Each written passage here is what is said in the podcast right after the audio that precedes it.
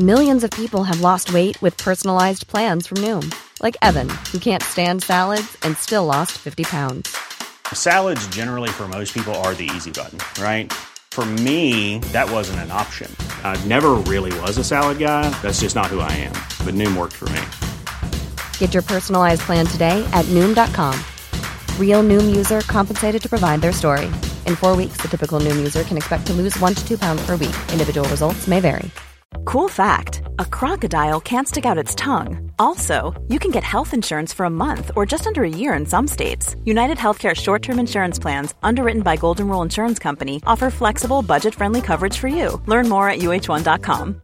Ready to pop the question? The jewelers at Bluenile.com have got sparkle down to a science with beautiful lab grown diamonds worthy of your most brilliant moments. Their lab grown diamonds are independently graded and guaranteed identical to natural diamonds, and they're ready to ship to your door. Go to Bluenile.com and use promo code LISTEN to get $50 off your purchase of $500 or more. That's code LISTEN at Bluenile.com for $50 off. Bluenile.com code LISTEN. You are listening to Missed Apex Podcast. We live F1.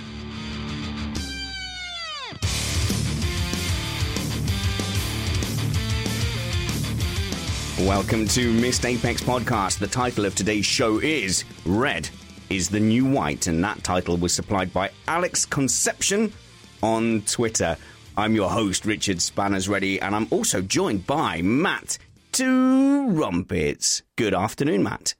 And good evening, Spanners, since we're going to play the game of opposites today. We were being considerate. Instead of me selfishly saying good evening because it's my evening, I reached across the pond and was like, My American friend, I know it's the afternoon for you, and you make a great sacrifice by opening your whiskey first thing in the afternoon. And we all appreciate that. We appreciate you getting in the evening spirit for the Brits. Yeah, it's it's a bit tragic. Although I must correct you uh, that in the summertime it's gin, not whiskey. I beg your pardon. No offence caused. Matt, today when I sat down uh, with my Vimto, my sugar-free Vimto, uh, to watch the race, I went to put my bets on. What? Why, why are you objecting to sugar-free Vimto? I have ne- Vimto sounds like something that you go to a podiatrist and have diagnosed to me. No, it sounds like the, the medicine to cure you. Ask your doctor if Vimto is right for you. No, I went to put bets on, which I tend to do to spice up my racing experience, and I uh, I went to do my normal bet of who would win without the big six, and it was really interesting to note that my normal bookie did not have Ferrari listed as that. So I, I, I looked for winner without the big six, and I was able to bet on Leclerc to be the winner without the big six, which is a a fascinating change in the F1 landscape. It is indeed. Um, I'm curious. So, do they literally just start that at position seven then? Yeah. So, so basically, so la- if it was last season, basically without Red Bull, Ferrari, or Mercedes, you could then bet on like best of the rest. Right. So, so my question was: Do they automatically exclude, um, like, say, Red Bull, Mercedes, and whoever they think is Yeah. The the five and six, or does it literally whoever comes in position seven is considered the winner of the category? No, they they they mark in their minds who they think the big six are. And last season, of course, that was Ferrari, Red Bull, Mercedes. This season, they've got it as Mercedes, Red Bull, and Racing Point, which hasn't really worked out. But it was just interesting that that's the way the betting was going. Uh, it's interesting to me that they would make that call, and I would certainly take uh, take Renault next week at Monza, given that. Yeah, loads of stuff uh, coming up on the show because I think we've seen a little bit of a sea change in the midfield this week, and it may continue uh, for some of the tracks that we've got coming up with the particular characteristics of Monza.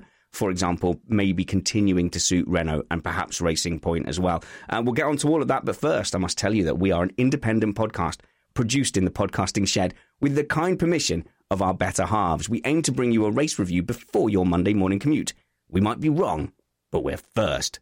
We're also joined by an expert, esteemed panel making his debut on Missed Apex podcast. Be kind, it's Nick Alexander. Good morning, Nick. It is just noon now, so almost. But uh, how are you? I'm doing good. I'm happy to be here. Genuinely, no sarcasm meant at all. because of your voice and your very relaxed and uh, and and soft tones, you're right. You do have to declare that you are happy because sometimes you can sound a little melancholy, Nick. Well, that race was good, and I'm happy to be here. I'm having a good time. That's right. Thanks for joining us all the way from Seattle, Nick Alexander. And also joining us on the panel is the edgy and debonair Kyle Power. Uh, good evening, Kyle. Ah, good evening to you. Looking forward to getting stuck into not what was the greatest race, but still full of intrigue and lots to talk about. And also, I'm quite happy to be on with with Nick because I think I made my debut on one of his very many other debuts, actually. So it's quite full circle.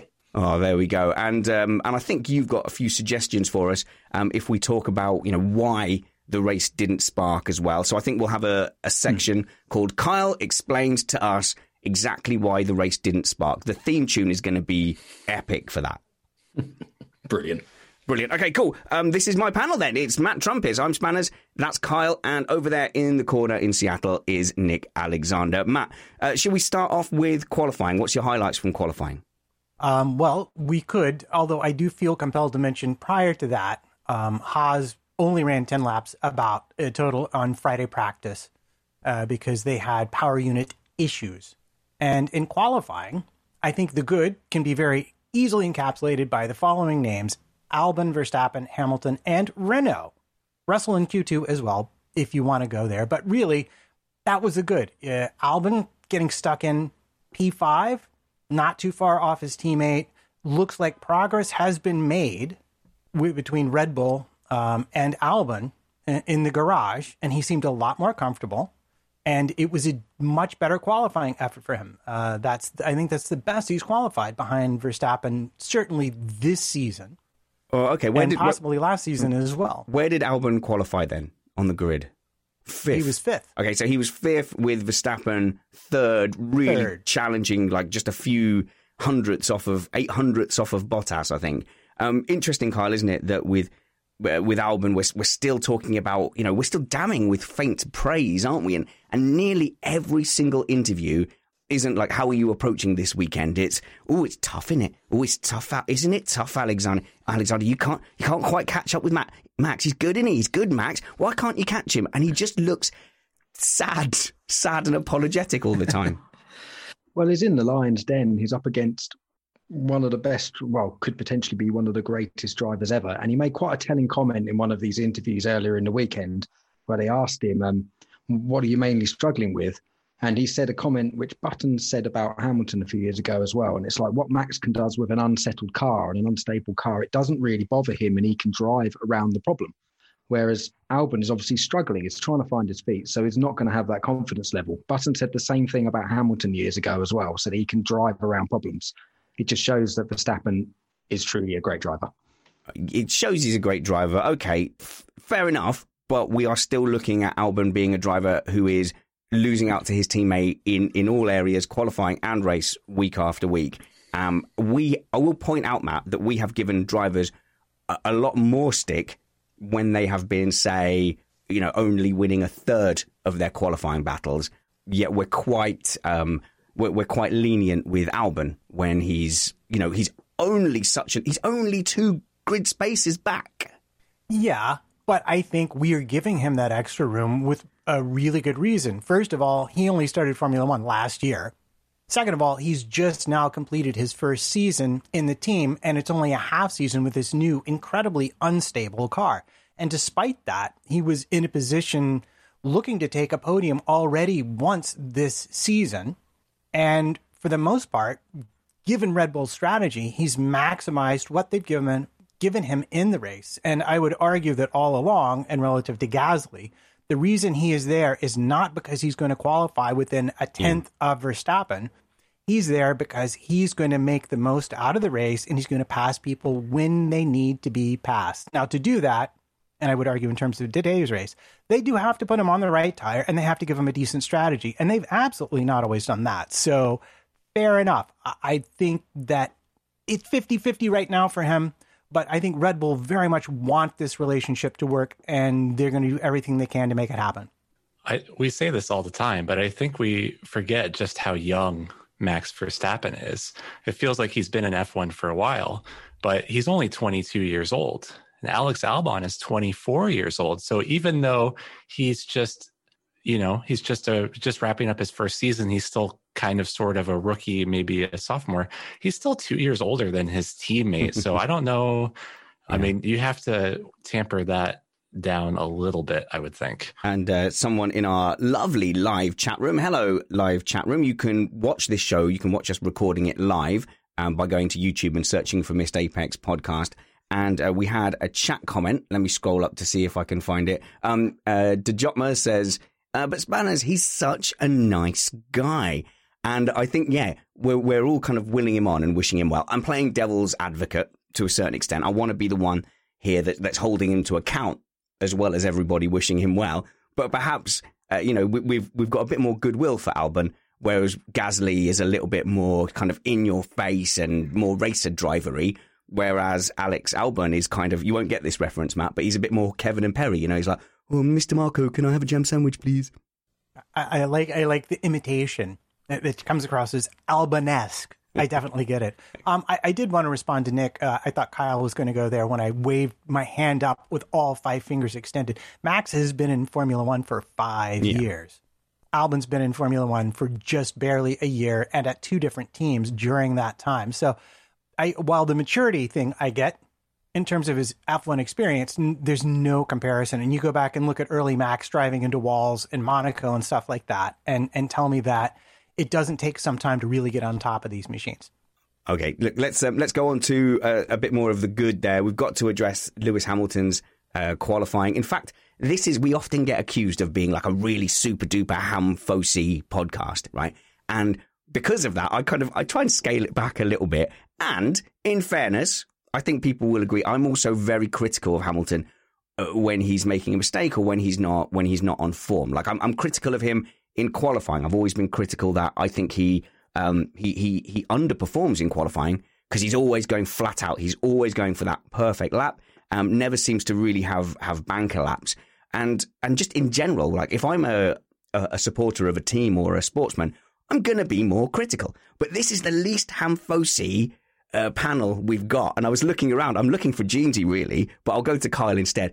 Kyle, it wasn't a fluke those laps, was it? And it wasn't Bottas just dropping the ball it was just Lewis Hamilton, man and machine. It looked like that machine was capable of so, so much. That's true. And yes, Paul di Resta's keen to go, oh no, anyone could drive that. Oh, it's amazing. Oh, look how good it is. It's not fair. It's not fair. But uh, you need you need a, a human being in the machine to make that happen. And as we saw, the very capable Bottas, not quite there. Hamilton did something special on Saturday.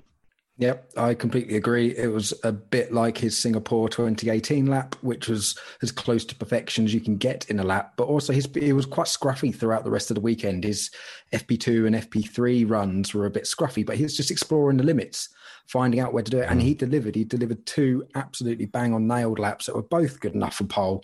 Uh, I see a lot of people criticizing Bottas, but I thought that was more Lewis getting the most and a bit more out of the car than he should have done rather than Bottas underperforming. Um, Hamilton just keeps going from strength to strength this year, and I don't think there's much more to say, really. I think it may have been a bit scruffy by Valtteri there, but it's worth remembering that this is the last time we are going to see party mode was at this qualifying, and that the lap that Lewis turned in was faster than the unrestricted Porsche 919 from Le Mans by a significant amount.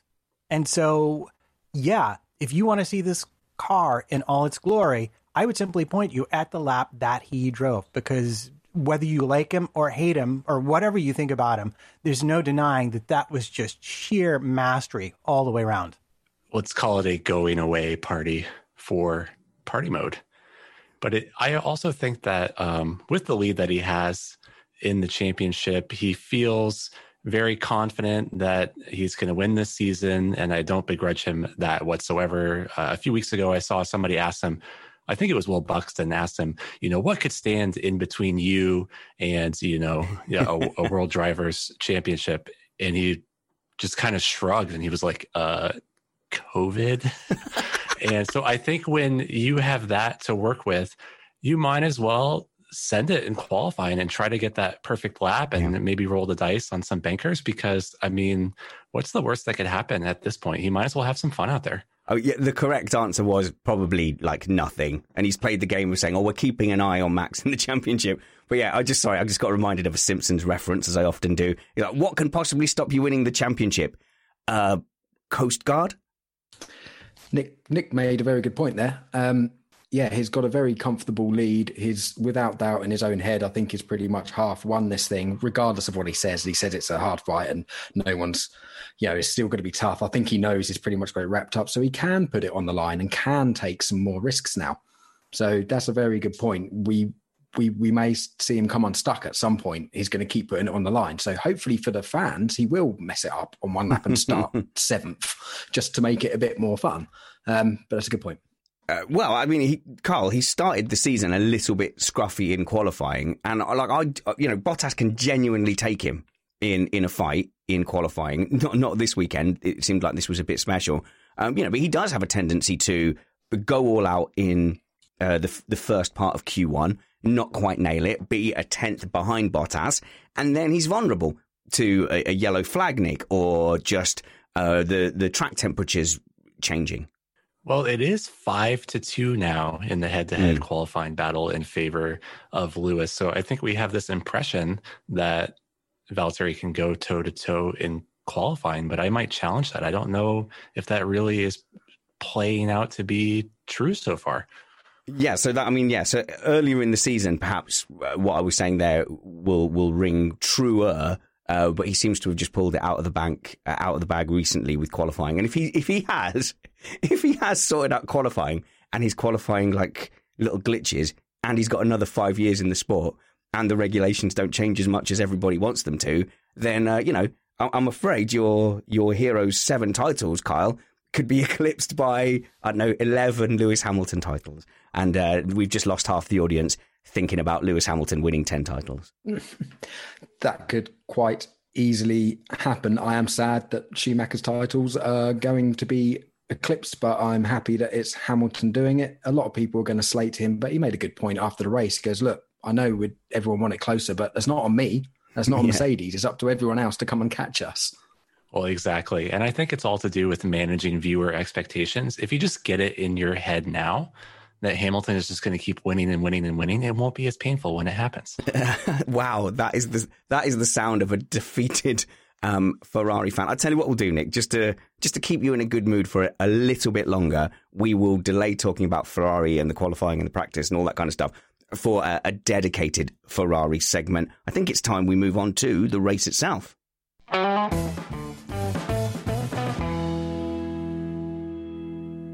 Welcome to Missed Apex Podcast, where we love F1, we live F1, and this is our review of the Belgian Grand Prix. Uh, we're going to have a little a look a little bit later on about why the race didn't quite spark off. Uh, we'll look at what's going on at Racing Point with those uh, tactics.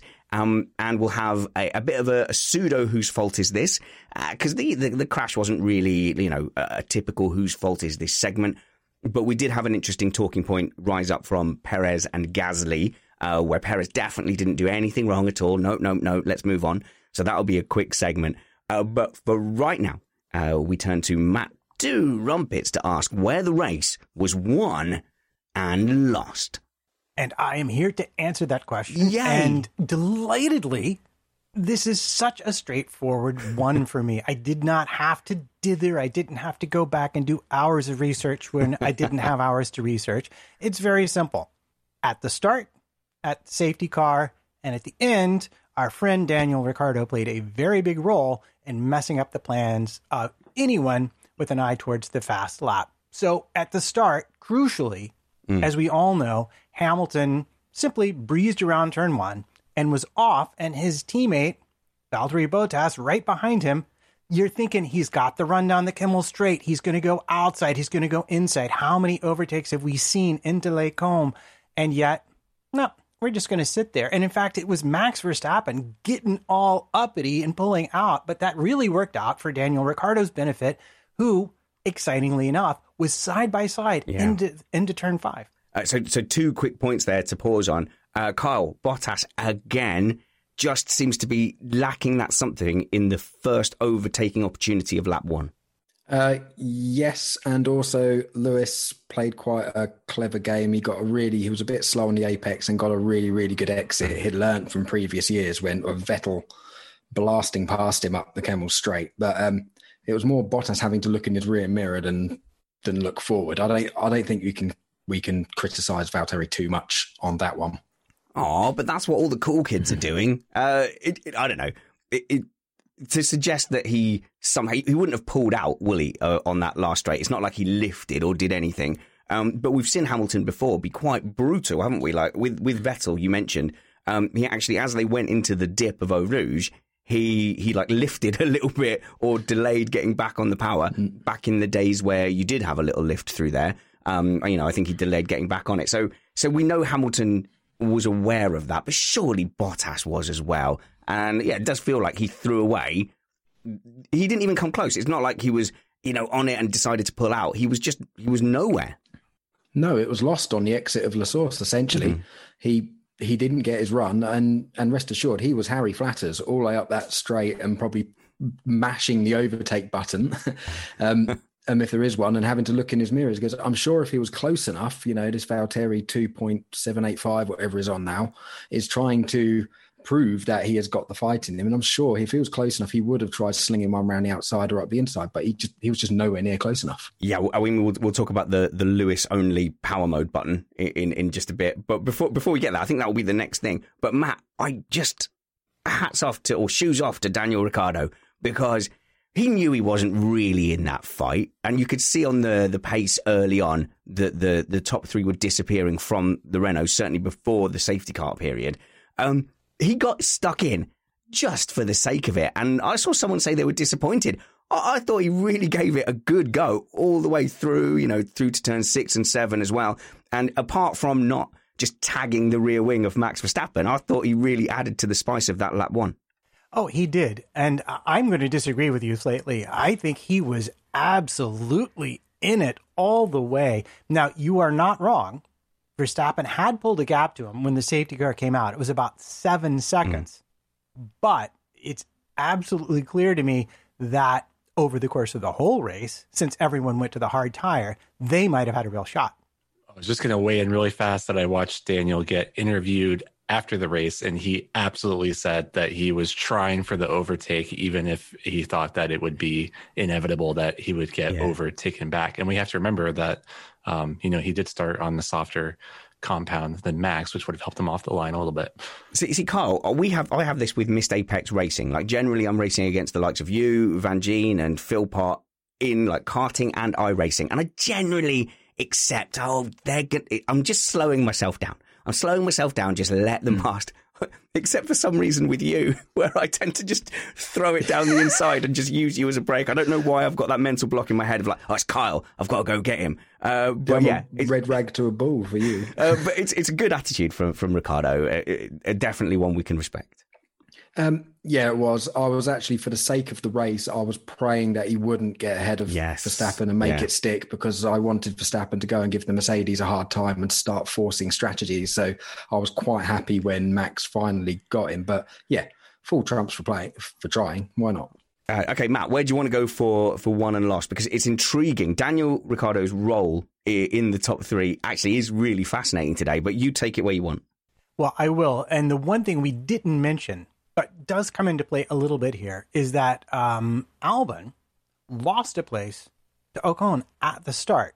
And I think this might have played a role into him being chucked onto the medium tire at the safe at the safety car. And the safety car is where we are going next because that absolutely killed any kind of running long. We did not get to see Renault play out its soft tire strategy with Ricciardo against Verstappen. And crucially, Ocon lost that place back, double stacked in the pits to Albon. So Albon was promoted a place through the pit stops there, but Red Bull confusingly put him on the medium tire. And when I say confusingly, I mean everybody who came into the pits put the hard tire on except for Albon. It was did not look like a complicated decision for most of the teams. Yeah. And it and and it just what also happened, and I'm going to mention it now, and is that Perez and Gasly, who started on the hard tire, didn't pit.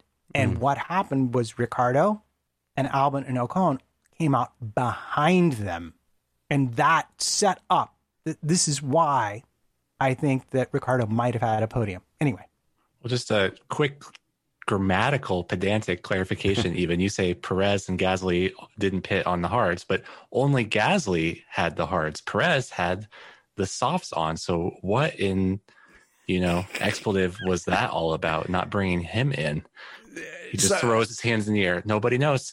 you No, I was, I was, look, you can guess that I was sitting there on the Force India. Sorry, damn, damn, damn, damn. Come on, on the Racing Point website, like refresh, refresh, refresh, waiting for their their little end of team race report that they do. Um, so I know what Otmar's uh, claimed thinking is on that topic. I'll have a I'll have a little cry about that later. Don't worry. Uh, but Matt, what I, what I was thinking was with Gasly's pace being so impressive on the hards before the safety car, obviously it, it seemed like a no brainer. And I, I hate I hate this to sound like I'm sticking the knife in again to poor old um, Alex Albon, but they've clearly put him on the medium to try and at least keep him in the pack and keep him in the mix. I, I think they suspected if they put him on the hard, he was going to fall back. Uh, Kyle, why am I wrong?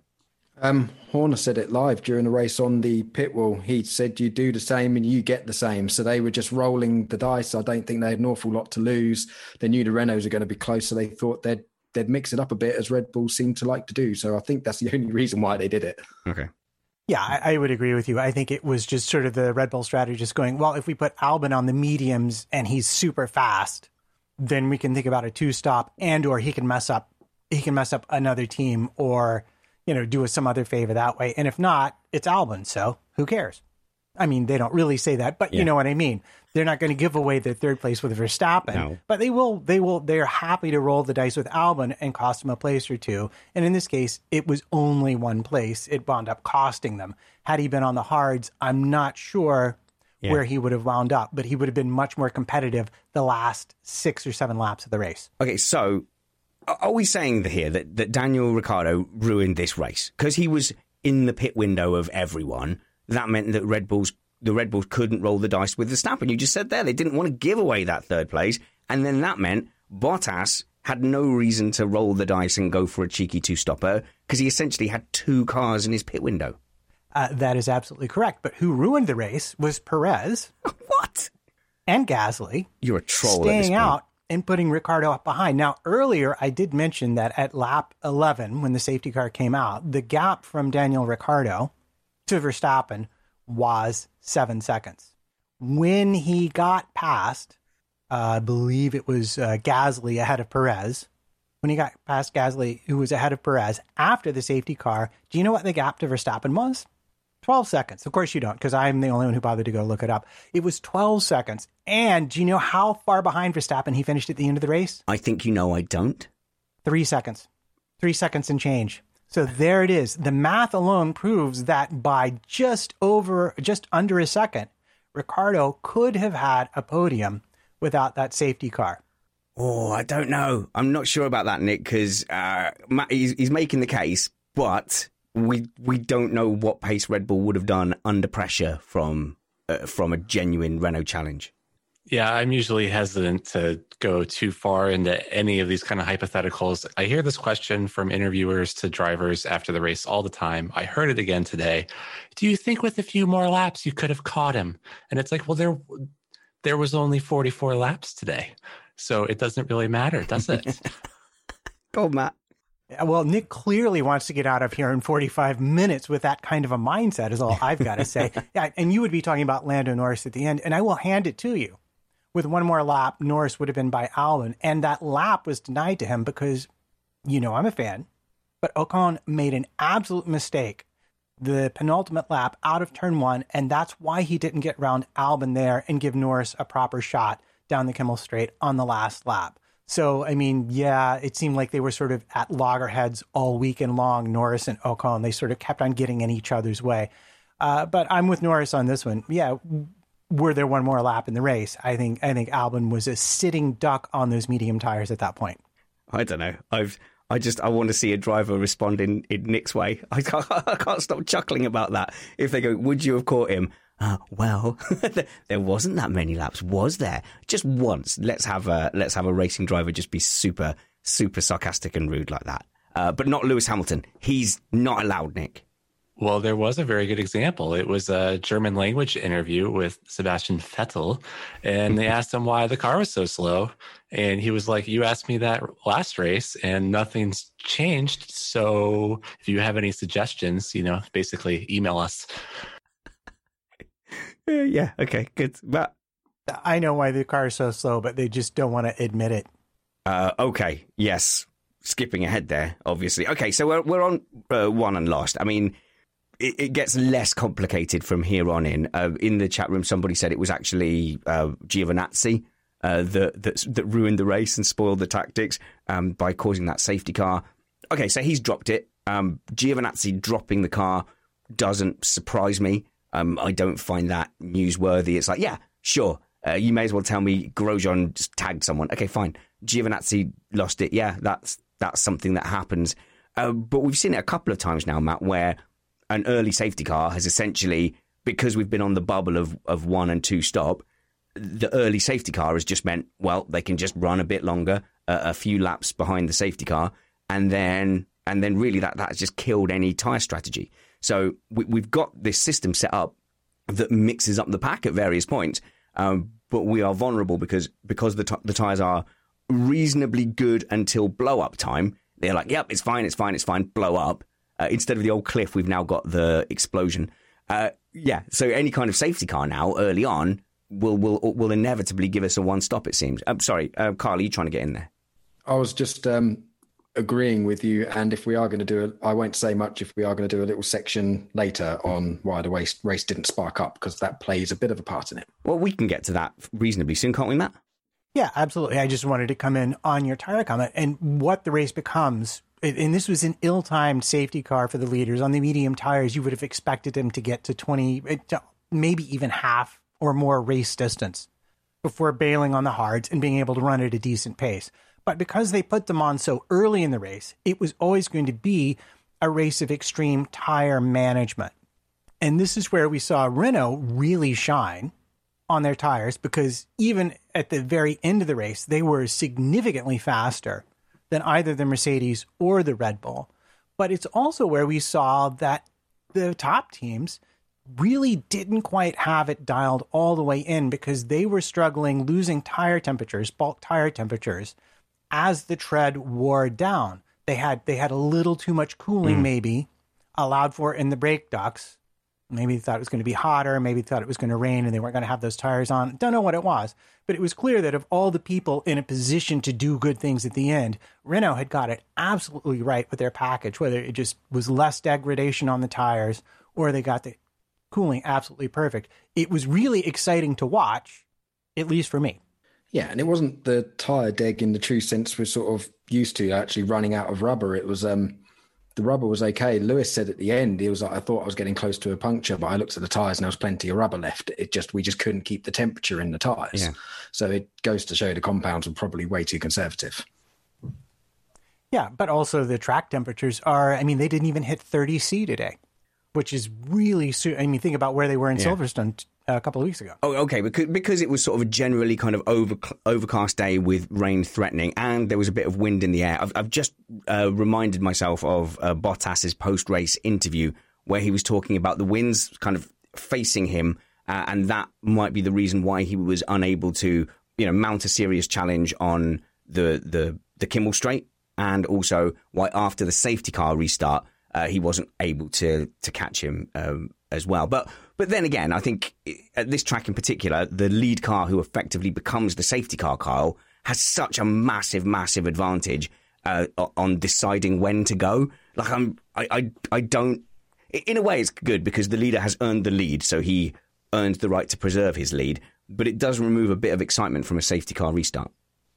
Uh, yeah, uh, Hamilton referred to this in his post-race interview. He said it was very stressful trying to get the jump on the person behind, and it's very, very important at Spa because you've got you've got the run to La Source, you've got coming out of La Source, and all the way up the Kemmel Straight. It's a huge potential to be um, to to be passed. So he absolutely nailed the restart, but he did catch Valtteri napping a little bit. And the little tactics they use, you notice Hamilton is constantly weaving his tyres. Valtteri's going straight, not expecting. So Hamilton will keep weaving his tyres, then all of a sudden go. They never straighten up. They always look like I'm still warming my tyres. Now go. It's a game of cat and mouse. Maybe a little bit of luck, but he mm-hmm. played mm-hmm. it just right. And I think he was kind of lauding himself afterwards, saying, Yes, that was my key moment of the race. Uh, well, who's got the most experience at being in the lead in safety car restarts? It's probably Lewis Hamilton, isn't it? So he's he's pretty good um, at that role. Um, I, don't think the race was a complete bust. Um, we had some of the late stoppers, you know, looking brilliant going through the field. Got got to watch kind of Perez and Gasly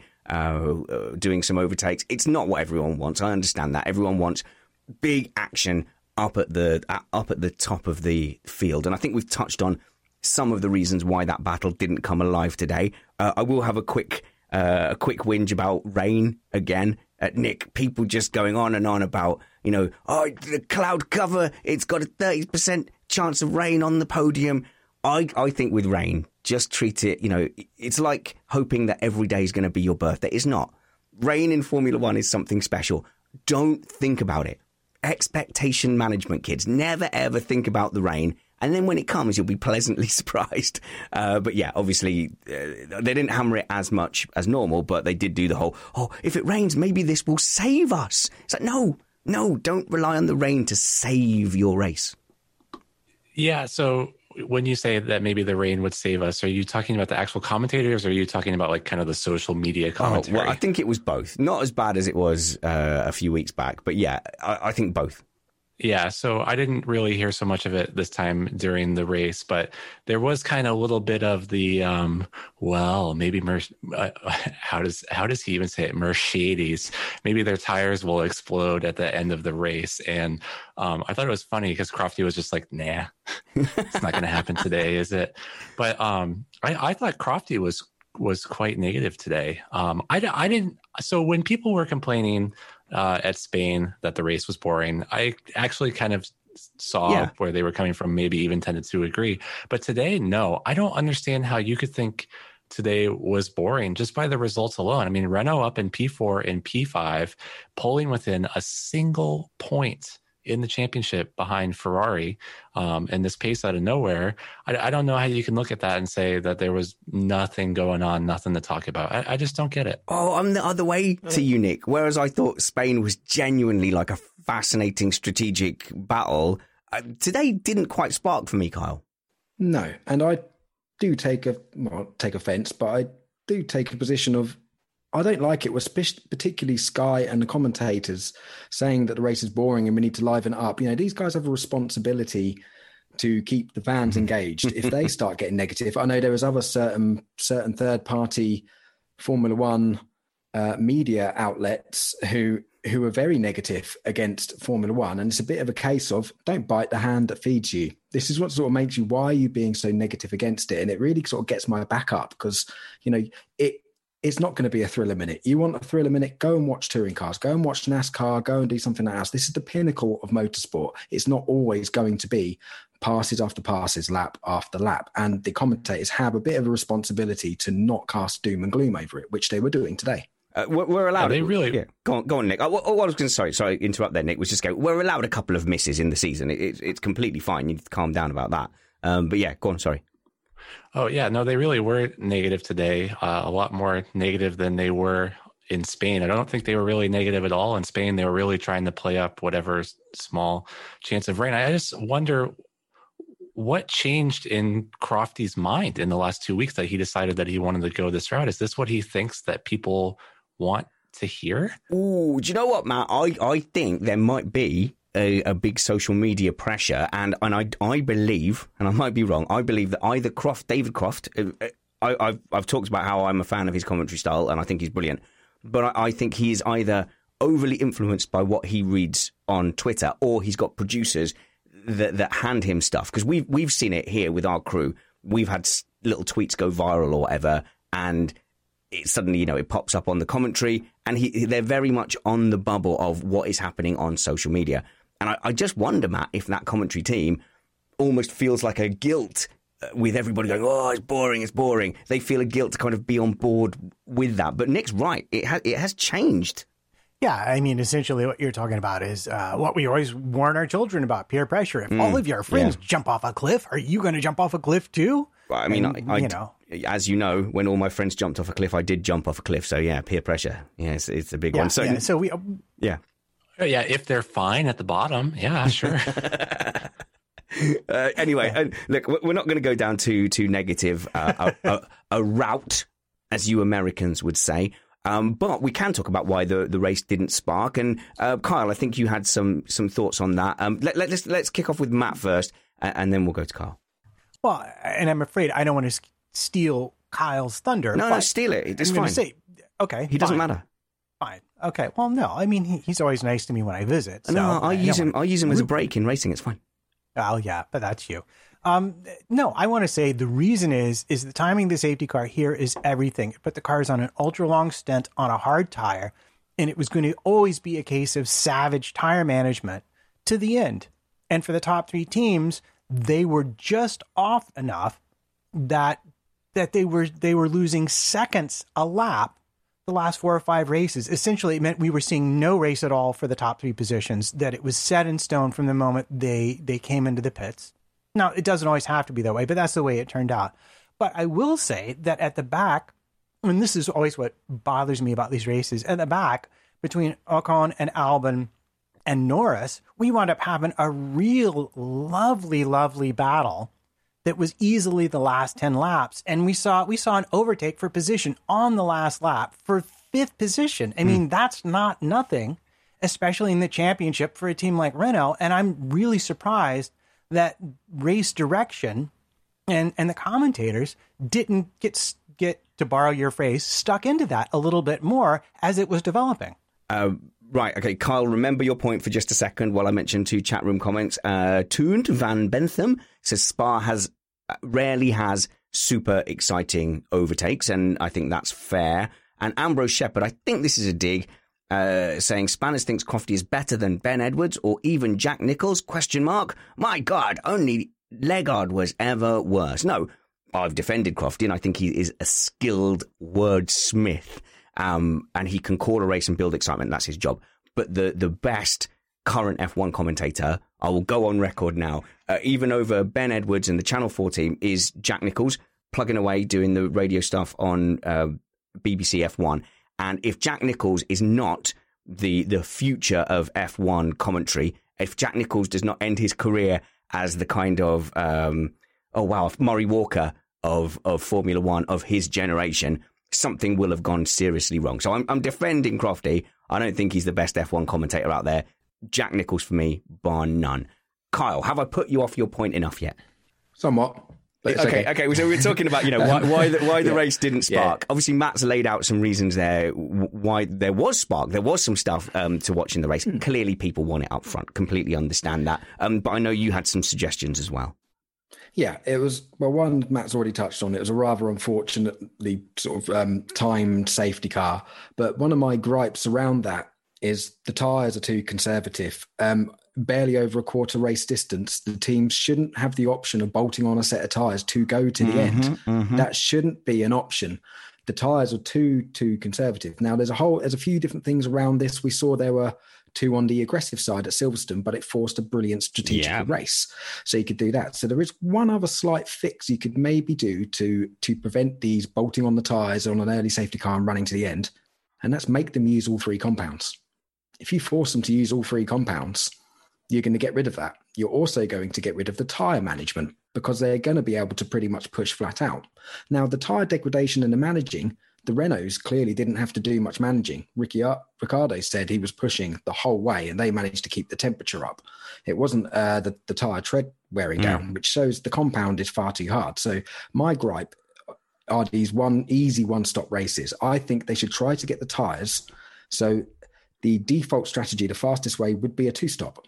Then a three stop is a risk, or one stop is a risk for the alternate strategies. Then we're going to get variation. If there's more than one stop, you get the strategy playing out and people can try other stuff. With these tyres, we're a bit stymied with one stop strategies. They all come into the pits. Then you're going to have to do it on the track, which is even harder if some teams are trying to manage the tyres, and all the drivers are being told not to push. And Matt, I know this is tyres and you're dying to get in. I just want to challenge Kyle on one thing. If we have mm-hmm. so many mandatory pit stops, because we could just say seven if you wanted, if we have mandatory pit stops to the point that you never really have to worry about tyre wear, uh, you just have to go, oh, okay, uh, I've got to come off the softs now. I've got to get on the softs for a minimum amount of time. All you're really doing is choosing how many on each tyre, but you're never having to worry about the grip going off, so you're not tyre saving. Is that not just the same as having a compound that can easily last the whole race? Because Pirelli could mm. produce uh, a tyre that you could push on the entire time uh, for 44 laps. What's the difference in uh, you? All you've done is you've just added three pit stops into that equation. It's no, it's no different. Well, it is. It's very different because then around that, you know, somebody could, if you can push flat out for 20 laps, somebody's going to push flat out for 15 laps, put some new tyres on, and have five laps extra on new tyres to jump people in the pit stops. And that's going to cause a chain reaction and cause people to react or cause people to not react. Is what it's going to give us is variation, variation in strategies. Um, which is what we want, and that's what makes it interesting. That's why F1's an intrigue. It's a high-speed game of chess, and having only one stop and conservative compounds that can easily get to the end of the race takes that away from us. That's what we don't like. Matt.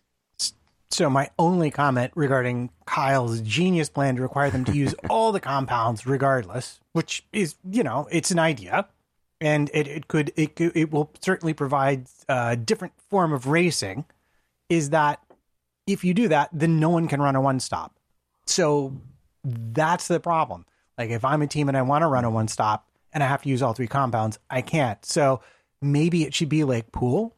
You have to declare ahead of time your shot. you write it down and you give it to the stewards mm. and then it's a time penalty if you change your mind i don't know but but you know we could get clever there but just just logically speaking your suggestion and then your subsequent talking didn't agree with each other uh, we'll go to nick first but uh, nick if if you can run uh, a one stop. If you if you could do it, it should be super risky, and you should risk your tires running out, and you should be slower. Exactly. There has to be some sort of trade off. If you know the tires are going to last to the end no matter what, then yeah, the fewer the stops, the better. But if they might explode at the end, then that would give you that variation. I was going to very sarcastically suggest that maybe they should have to do a joker lap because then that might give an opportunity for an undercut and an overcut as well without adding pit stops. Uh, I, I don't think that's terrible, Kyle. A little joker lap pit lane. Uh, it works in other motorsports. Uh, I do. It's a little bit gimmicky, and even my my my um my three compound have to use them is a bit gimmicky. I just want to clarify that the ideal situation would be control it with with the compound. So you make it so it will naturally evolve with the two stop is the fastest way, but they have the option to go one or three. And I'd love to see that, but of course, that is very hard to do. I only said about using the three tire compounds because it will enforce a minimum of two stops. Um, but, but also, Matt, before we panic, we should just you know remember that you know Spa is is a track now where cars can take a lot of the corners increasingly flat out. It's it's like Silverstone in that there's very few braking zones. So you know it could just be a case of well, it's an old track and it's it's not really designed for these modern F1 cars. So we come to Spa, we accept that it's going to be a race like this. We go to Monaco, don't we, Nick? We go to Monaco, even though that's a freaking disaster. Uh, you just have to be there, is what I'm told. You uh, just have to I'm gonna try, be there. Why aren't you? I'm try really v- hard. Sorry, Nick. I was gonna. Why aren't you in a VIP balcony with me? You have to be there. Sorry, Nick. Got that off my okay. chest. I am going to try to uh, pronounce this um, chatter's name correctly. It looks uh, like Seared Jan Henstra. Just say it with confidence. Says that maybe, yeah. yeah, maybe we should have Ferrari produce the tires for extra excitement. I'm gonna, I'm gonna take that. I'm gonna tweak it a little bit. If you have, no, no, no, it gets better. If you have these mandatory tire compounds, you have to use all three. For one of them, yeah, the Ferrari strategy team should have to tell you when. Okay. That would really throw a wrench in it. that is that is cruel. That's cruel. Uh, okay, so Matt, I, I suggest um, we move on from this. You know how to fix the, the race thing. Look, it's Spa. Um, it's one race. It's unlucky we've had a couple of races on the on the trot that haven't sparked, but you know, no panic from this call sign. No, no panic. And in fact, we can go back to such long ago races as uh, Barcelona last week, was mm, it? Two yeah, weeks ago? Two weeks ago. Where we saw the one stoppers making progress against the two stoppers. And it was a brilliant tactical race. But Formula One is chess. It's not chess with explosions. It's not chess with firearms.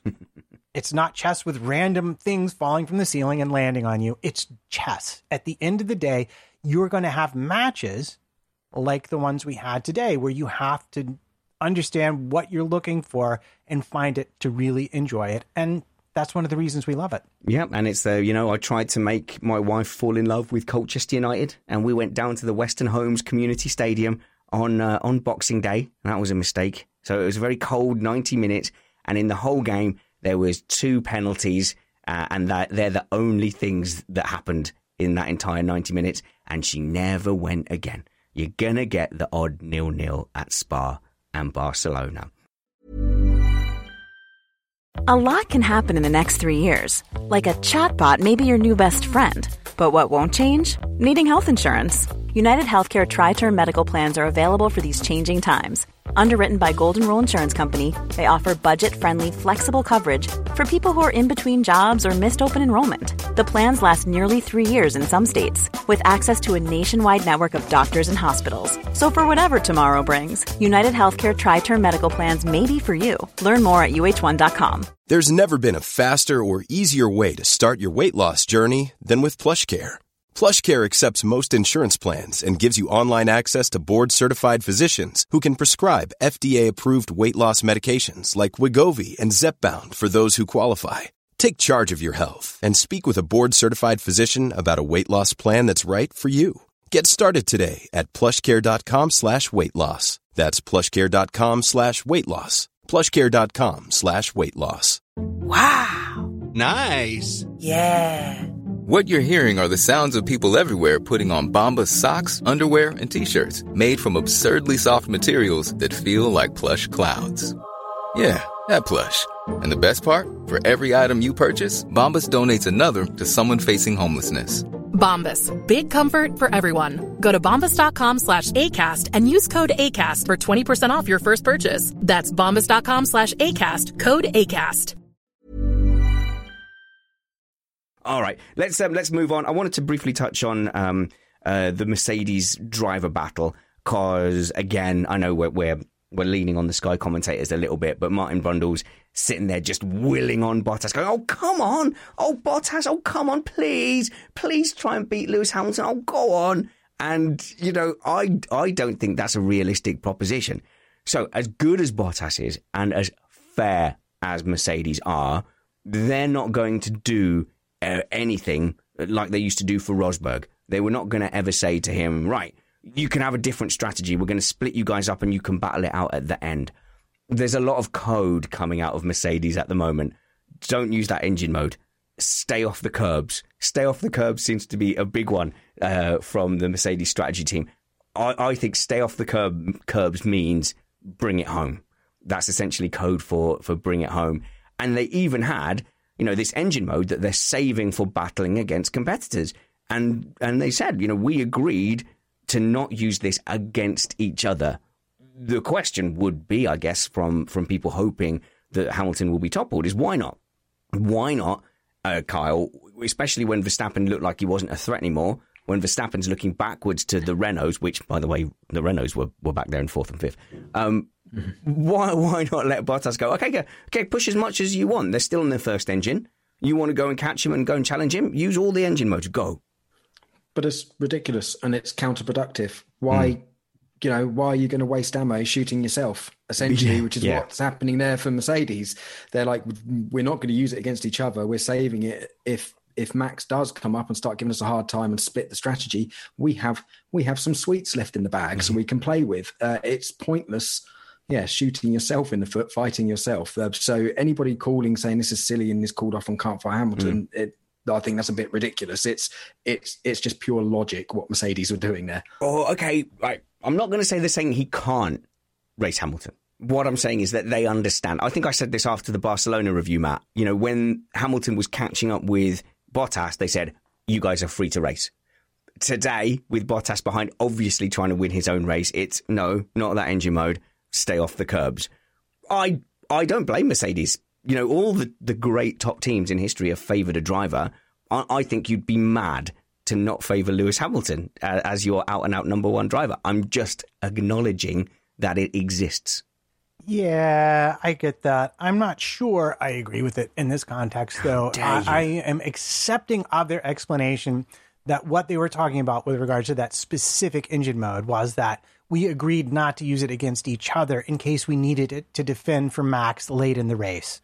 That's that's that that makes too much logical sense to me Yeah. to think that it's some kind of um, some kind of code speak that you're no longer allowed to race Lewis because his wing is broken. Which, by the way, did you catch that? No.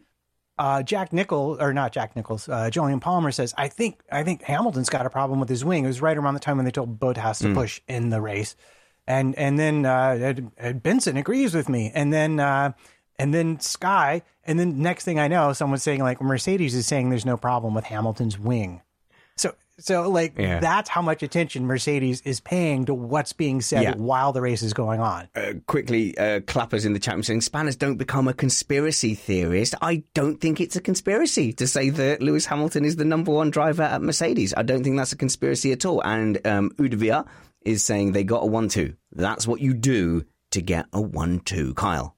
Yeah, and once they told Bottas to give it everything, did he cruise straight up to the back of Hamilton? No. No. I think even if he got given the extra modes, Hamilton had him covered every day of the week. So it's just not really an argument. In I think they've they have used their tools effectively and logically. Uh, that is it. Okay, uh, Kyle, let's stay with you. Uh, Renault, um, wow, like it. Yeah, it's well, it's good. We we want to see Renault doing good. I know they're not the most popular team, but they are one of only three true manufacturers Yeah. in Formula One, and you want to see them up there.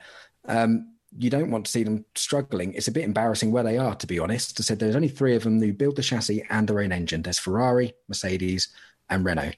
We'd love for another one to come into the sport, but there aren't any true. There aren't many true manufacturers out there. So we want to see Renault having a a rise, and this just goes to show that their low downforce package is very, very good. And Cyril Abiteboul was very quick to point out that their engine's quite pokey. Hence, does any other team want to be a customer next year? Th- Yeah, don't say that out loud. He said the he said the the quiet bit loud, didn't he, Matt? Uh, look, Matt, um, Renault were the third best team today, and uh, you could even argue the second best team because both their drivers were able to drive their cars effectively into high point scoring positions. Uh, you could indeed. And if I was a team like Haas, I might be thinking very seriously about that at this point because if anything has become clear to me over the course of my off piste discussions with people who are not on the show right now because they have contracts with other networks, it's the fact that the not fix for. Ferrari is not going to come next year. No, Nick. Not at all. So it's it's time for numbers with Nick. So um, third third and sixth gets you twenty three points. Fourth and fifth gets you twenty three points. But who had fastest lap again? Oh, tell me, tell me, I missed it. Daniel Ricciardo. So Renault scored one more point than Red Bull today. They were better in the way that that is measured. So Renault finished second today. Is that what you're confirming, Nick?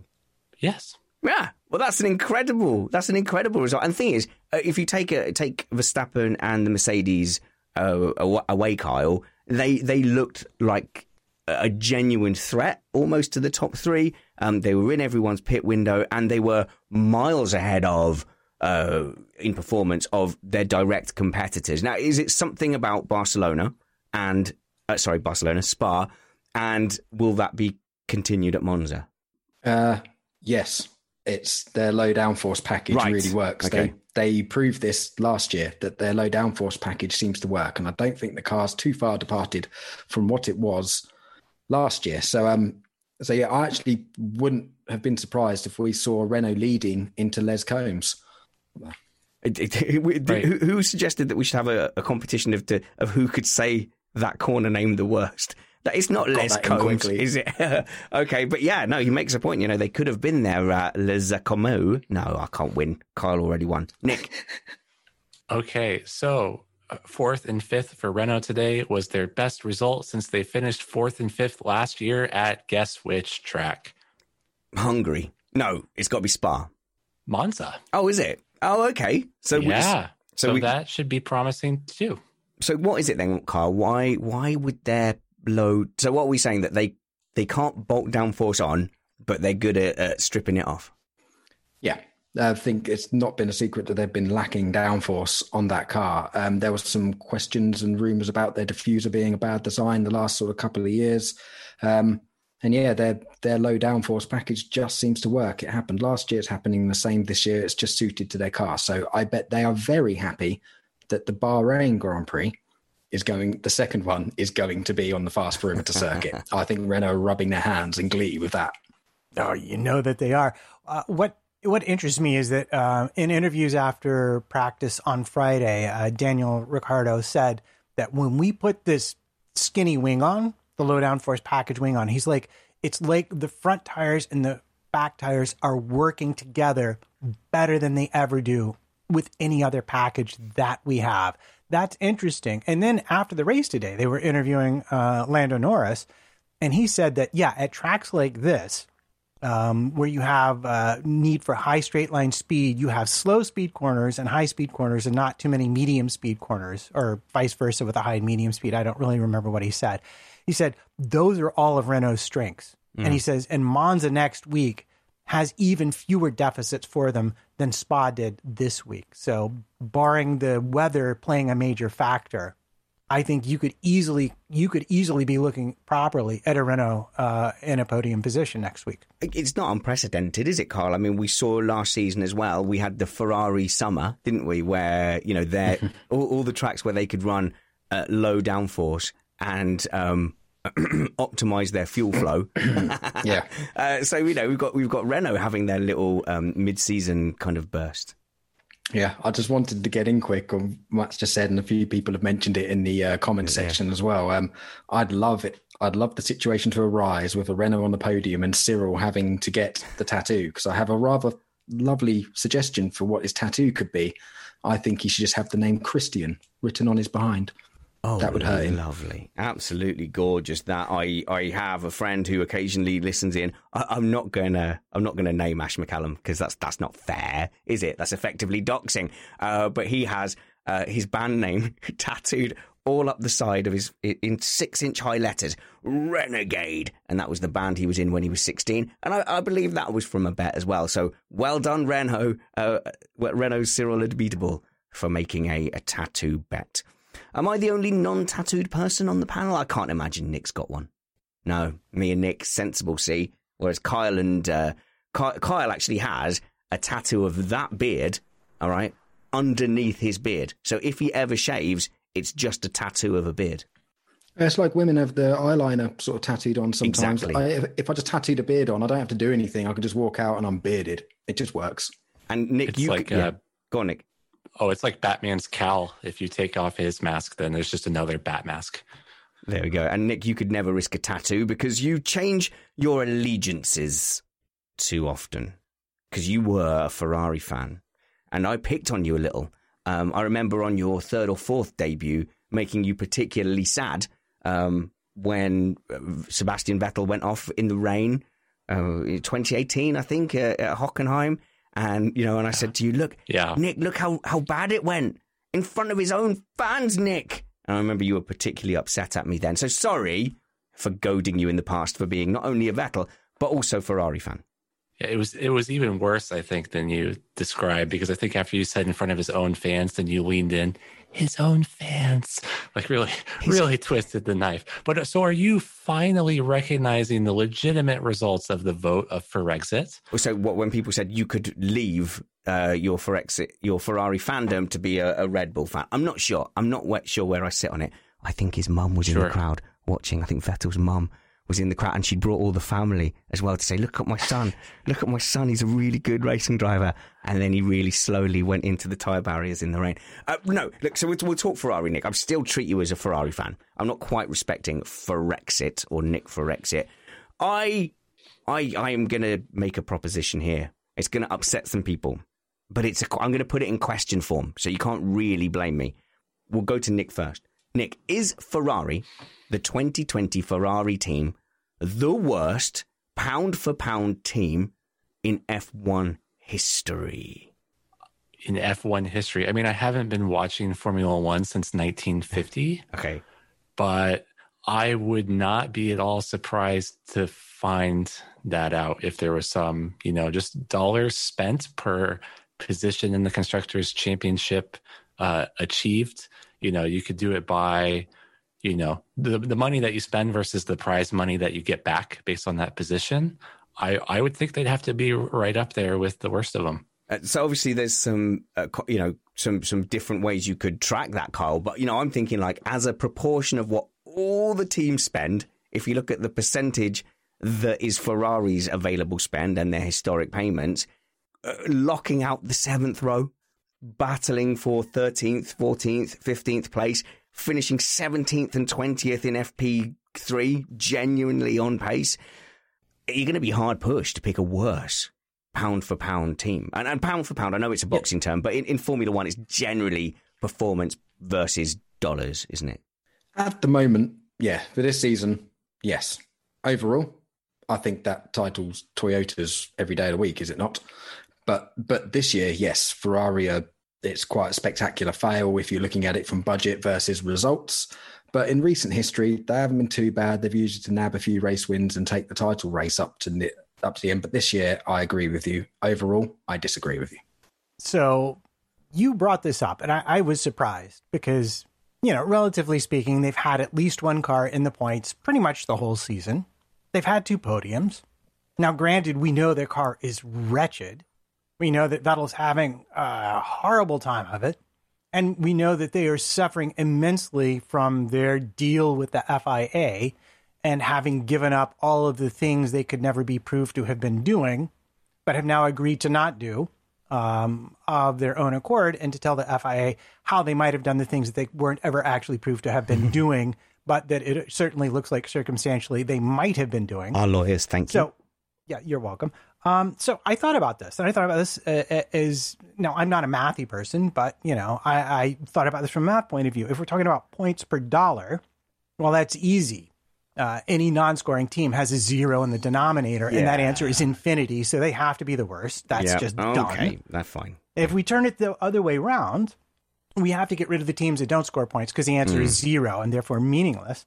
But uh, let's take Haas. Haas is at the bottom of the championship chart. They should have two points. They were robbed. They only have one thanks to the time penalty. I resent that, but whatever. It is what it is. They have one point, and let's say their budget is roughly eighty-five million dollars right? Mm. Okay, I mean, I mean that's that's probably is probably closer to 100, but let's say 85 because we know they're skimping this year. Um, if we give them 85 million dollars, they've scored one point. Ferrari has scored 61 points.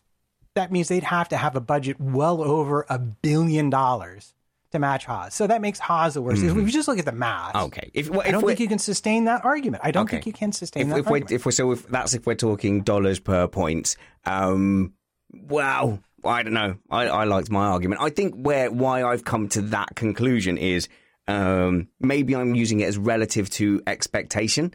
So a new team like Haas with a, a big kind of push of investment, you know it's going to take some time. They're going to have ups and downs. Ferrari are a, a top top tier team with the biggest or the second biggest budget, and you have to look at it, Kyle, and say, you know, they're not they're not delivering at all. It's yeah, it's objective versus subjective. Mm. So objectively, they are not. Subjectively, then then yes, the the amount they get back from the FIA and the expectation on them, yeah, they're pretty woeful in that aspect. Right. So I'm just looking at the last year of Toyota F1 on Wikipedia here. they came in fifth in the constructors, which oh, is where fair. Ferrari currently are, Ooh. with only one point clear of Renault, though. And we already have higher expectations for mm. Renault than we do for Ferrari at Monza, at least. So that's gonna that's going to switch. I'll put money on on that on that switching. And wow. they had five podiums that year. So I mean, at a cursory glance, it looks like Toyota left off in a better place than Ferrari are currently finding themselves in. And I, and I will say, Carl, uh, the the Ferrari podiums have been somewhat fortunate. You know, if you have 18 cars in front of you explode tires, then yes, you're going to get a podium. Yes, that is also fortunate. And the final year of Toyota in Formula One, I believe, was 2009, and they were one of only three teams to exploit the double diffuser. So they end up getting a big jump on the rest of the field there. So they were quite flattered by their final year in Formula One. Okay, they were fifth the year before too. oh well, I've got that wrong, haven't I? you shouldn't have gone uh, stat to stat with uh, with Nick there, uh, Matt. Yeah, you always got to be careful with people who you know will look things up. this is what I have found. Uh, but I'm not looking things up, but I'm going to make a little bit of a cheeky argument here, which is um, both Vettel and Leclerc said today that, well, what you're seeing is our real car. This is it. This is the best it can do. Mm. And I'm going to sit here and argue that any team who has that car as their best car, and also whether it's a luck or not, has multiple podiums at this point in this season, cannot be as bad a team as we would like to make them out to be. I think you're right about expectations, though. Mm. And if you say Ferrari is the most disappointing team, dollar for dollar, ha, yeah, I think they've won that outright this season. And even I, despite my enjoyment of arguing with you, wouldn't argue with you about that. Nick. You guys enjoy arguing with each other. No. Um, I was just going to say, people who look things up, also known as accountants. Oh yeah, accountants. They're so they're so interesting. I I I don't want to give away stories, Nick, but I did. You know, you told us about the time that you got home from work, you ran upstairs, you saw your wife standing next to the bed, you picked her up, you threw her on the bed and vacuumed the spot where she'd been standing. That's that's accountants. Is that offensive? I I- I need somebody to weigh in in the chat who may or may not be an accountant and let me know if I should be offended on our behalf or not. I that didn't make any sense. Uh, please tell him the correct amount of offence he should take there. Uh, tell you what, Matt. Uh, let's move on a tiny bit after you say your thing. Right. Well, I just wanted to bring this up for general consideration. Um, uh, Mikey P in the chat says restructuring at Ferrari caused some key personnel to move to Mercedes, who spilled the beans, blah blah, yak yak. Uh, but it's I've been thinking about this. Engines have a long development cycle, and it just seems to me that whatever Ferrari was up to, that they didn't get caught at last year, but one presumes have more or less admitted to to the FIA, is something that preceded current Ferrari's management. That it was a scheme that was implemented probably well before anyone who's currently in charge was in charge of anything or hmm. had anything to say about it. So that when you have a go at the mess that Ferrari is right now, to a certain extent, you're looking at people who are left holding the bag. And I just I just wanted to throw that Okay. out there for our audience to think about before we moved on.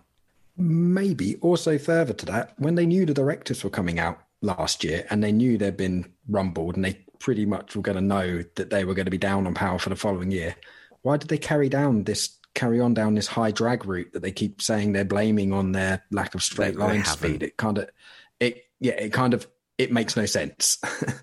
because all that development happened before the Yeah. agreement happened. Like, like essentially, uh, you were stuck. You were so stuck with the fruits of that power unit because your chassis, your entire aero department, your fuel, your lubricants, your oil, Yeah, yeah. is all based on the what they give you.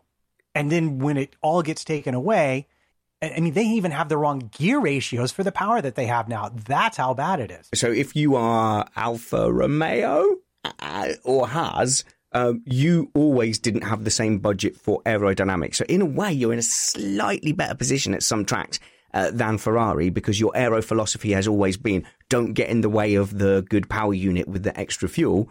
Uh, you know, don't bolt on downforce for the sake of it. Let's stay slippery. Let's stay fast and give ourselves an advantage um, in the race. Yeah. So uh, apart from obviously uh, Ferrari being a little woeful overall, uh, clearly not all is well in the strategy department. Their tires weren't ready uh, at the the safety car. Um, it just seemed like you know they didn't know what was going to happen with the strategy. Uh, Vettel's there going, don't even think about pitting me. I'm going to go and get these guys. You know, this is not happening. He's calling the strategy from from the race. It's it's hard to argue that Ferrari is a slick organization. And I, I tell you what, Nick, that debacle was quickly followed by Mercedes just doing the slickest double stop ever. And you just go, oh, oh look at what you could have won. Well, I and I can't believe I'm going to do this, but I am going to defend them a little bit. Go for it. I mean, where where Leclerc was on the track, I just don't think there was a lot of time to get ready, and um, it's a long lap to come all the way around. And I mean, I don't know, but they probably they probably should have waited a lap to pit him when they were ready because there was quite a lot of debris, and it seemed like uh, it was going to take a minute to clear. I don't know, Carl. My counter argument is that, you know, you know you're going to have to pit at some point. I'd be super ready for that all the time. Um, I doubt he would have pitted without the call to do so. I mean, um, they would have told him box, box, box, box, box. So that's on them to be to be ready. I think it was just a bit of maybe Nurburgring 1999 Ferrari kerfuffle. They've done it before. Let's play a game. Whose fault is it? We've been denied proper whose fault is it, so I'm shoehorning these these two in. It's, it's not really whose fault is it, but let's use it as talking points for the the racing. Um, we're heading off to kind of racing point here, where uh, Stroll again uh, got the jump on Perez at the start, and Perez had an inexplicable call. It says, Matt, uh, you know, so everyone was saying, why not obviously go in and get your free free tires? Otmar Otmar Szafnauer uh, had said in the Racing Point race report that they thought that Perez, you know, he's got a certain set of skills with with tire management. They thought if he could eke it out, they knew he was going to suffer after the safety car period, but if they could eke it out, he would get a tire advantage. And had we had a Silverstone type scenario with exploding tires and people going for second stops, maybe Perez suddenly jumps up and ends up ahead of the the Renaults. Who knows? Uh, but it, it clearly didn't work out for him. Yeah, well, had they not most ridiculously run in the mediums in Q2 for their first run. Yeah.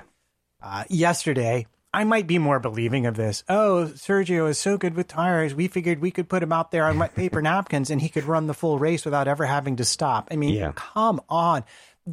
I don't care what you are thinking.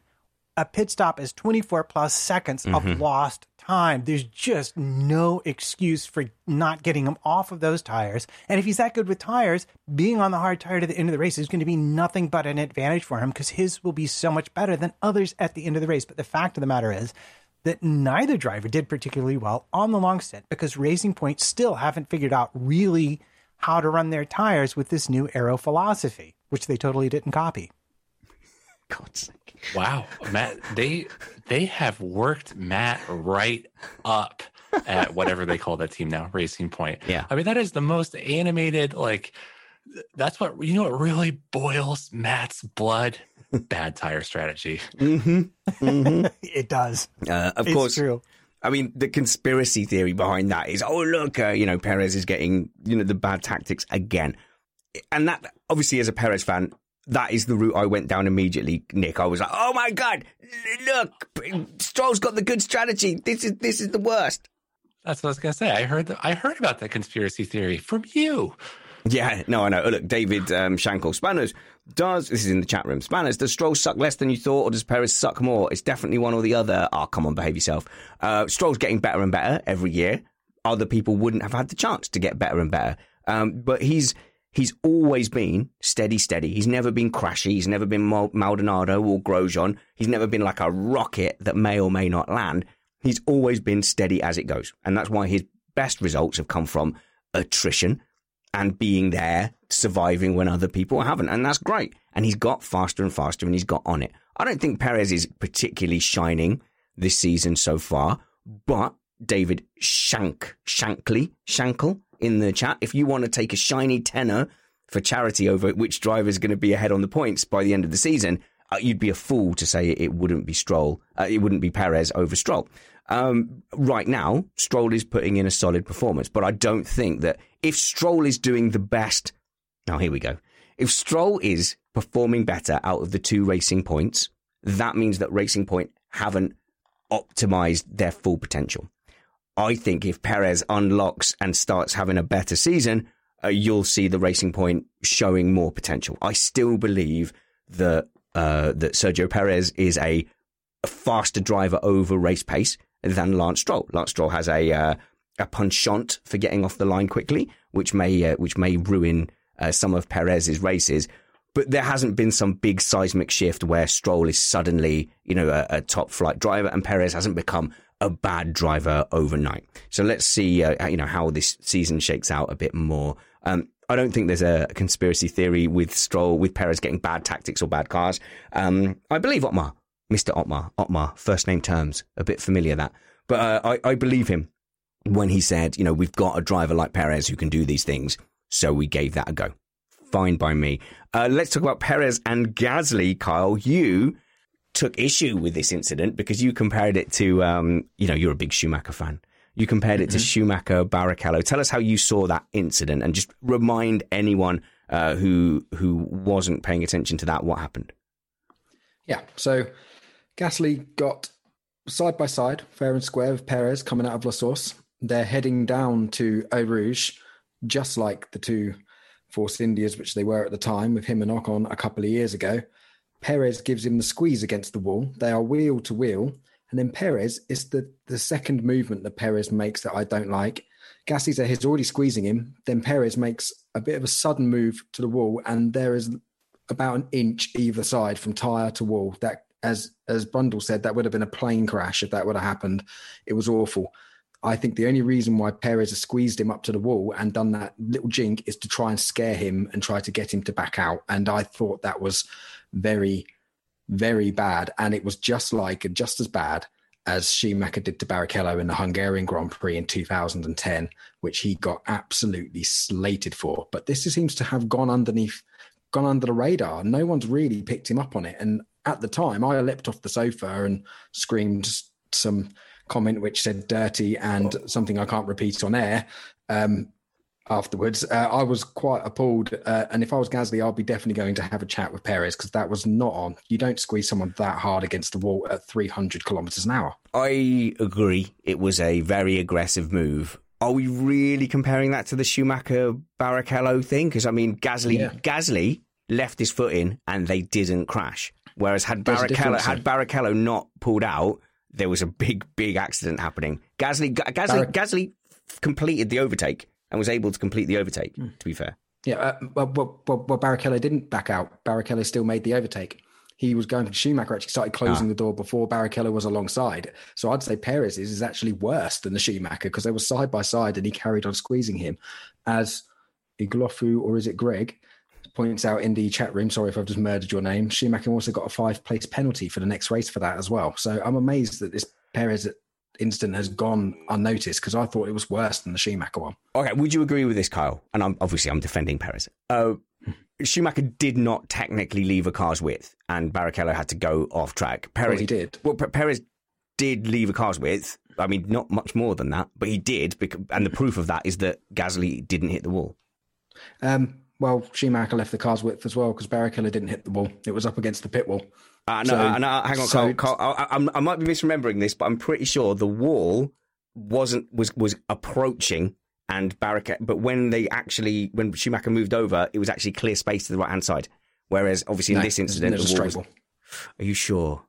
Okay. I'm pretty sure. All right. Okay. Good. I'm, I'm pretty sure. I think it's the same. So Schumacher was trying to slam the door to to to say to Barrichello, "Don't go there," and that's exactly what Schumacher said in his defence. He was like, "Don't go that side because I'm closing the door."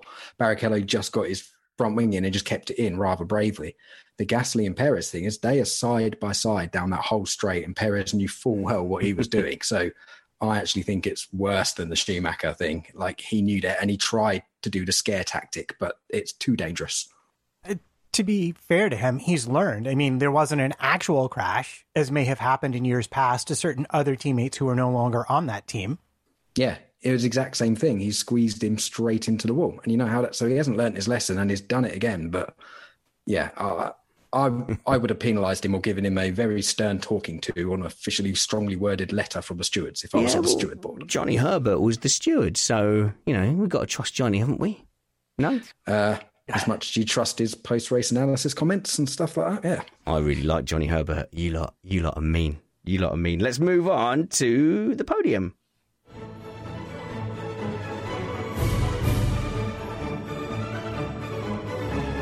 The Spa Grand Prix, the Belgian Grand Prix of 2020, uh, had so much promise, uh, fizzled a little in the strategy department, but has nonetheless played an important part in the 2020 season. We've seen Renault stake their claim in this race as the second best team of the weekend, and perhaps they're going to have a little summer period a mid-season period. It's kind of autumnal now, isn't it?